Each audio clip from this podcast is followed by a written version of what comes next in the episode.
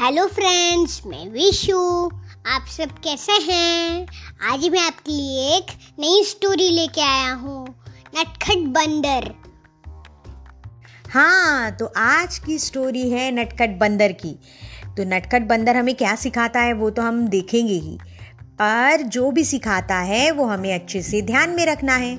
और हम जो रोज़ करते हैं तो अगर हमें ज़रूरत पड़े तो हमें जो हमने सीखा हुआ है स्टोरी से वो हमें यहाँ पर इस्तेमाल भी करना है। जहाँ पर हमें ऐसा लगता है कि अरे ये स्टोरी में तो मैंने ये सीखा था तो चलो आज वैसे करके देखते हैं। तो आपको स्टोरी सिर्फ़ सुनना नहीं है उसका इस्तेमाल भी करना है और आ, अच्छे से अच्छे बिहेवियर के लिए इस चीज़ को ध्यान में भी रखना है।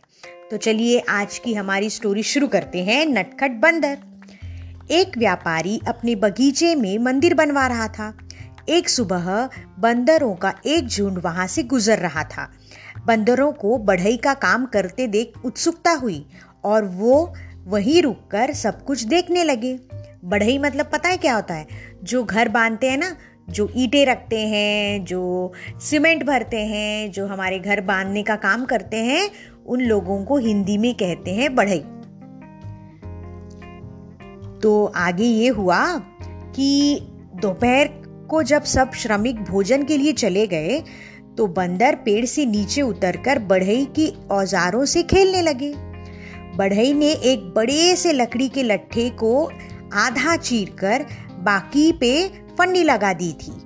एक बंदर ने फन्नी को देखते हुए सोचा, अरे, ये क्या नई चीज़ है? मैं दिखता हूँ। ऐसा सोचते हुए वह फन्नी के और करीब गया। फन्नी मतलब एक बड़ा सा चाकू, जिससे लकड़ियाँ काटते ना, उसे फन्नी कहते हैं। ऐसा सोचते हुए वह फन्नी के और करीब गया। जैसे ही उसने उस फन्नी को हटाया, वह लकड़ी के लट्ठों के बीच में फंस गया। खुद को आज़ाद करने की कोशिश में उसने खुद को और घायल कर लिया। इससे हमें क्या शिक्षा मिलती है बच्चों? दूसरों के काम में हस्तक्षेप नहीं करना चाहिए। इसका मतलब अगर कोई काम कर रहा है तो हमें बीच बीच में जाके उन्हें डिस्टर्ब नहीं करना चाहिए। मान लीजिए मम्मी सब्ज़ी काट रही है तो बार बार जा कर ना मम्मी के चाकू को हाथ नहीं लगाना चाहिए। अगर मम्मी सब्ज़ियाँ काट रही है तो सब्ज़ी के बीच में हाथ नहीं डालना चाहिए, वरना क्या हो जाएगा? आपका हाथ कट जाएगा। तो ऐसे ही अगर कोई बड़े लोग या कोई भी अगर हमारे साथ काम कर रहा है तो सबसे पहले जाकर उन्हें पूछना है क्या मैं तुम्हें मद, मैं तुम्हारी मदद कर सकता हूँ? क्या मैं आपकी मदद कर सकता हूँ? और अगर उन्होंने हाँ किया तो ही आपको उनकी जो जो जितना वो काम देंगे उतना ही काम करके उनकी मदद करनी है ना कि उनके काम में बीच बीच में जाना है ताकि क्या हो जाएगा?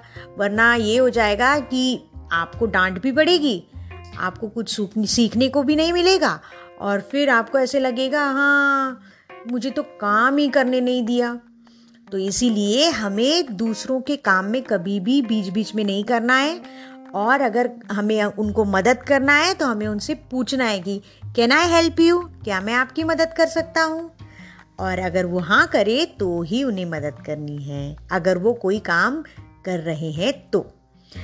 तो चलिए ऐसी ही मज़ेदार स्टोरीज़ के लिए आप हमारे स्टोरीज़ को फॉलो कीजिए शेयर कीजिए और अपने फ्रेंड्स को भी हमारी नई नई स्टोरीज़ बताइए। हमारे स्टोरी को फॉलो कीजिए, अपने दोस्तों के साथ शेयर कीजिए। फिर मिलते हैं नई स्टोरीज के साथ। तब तक के लिए बाय बाय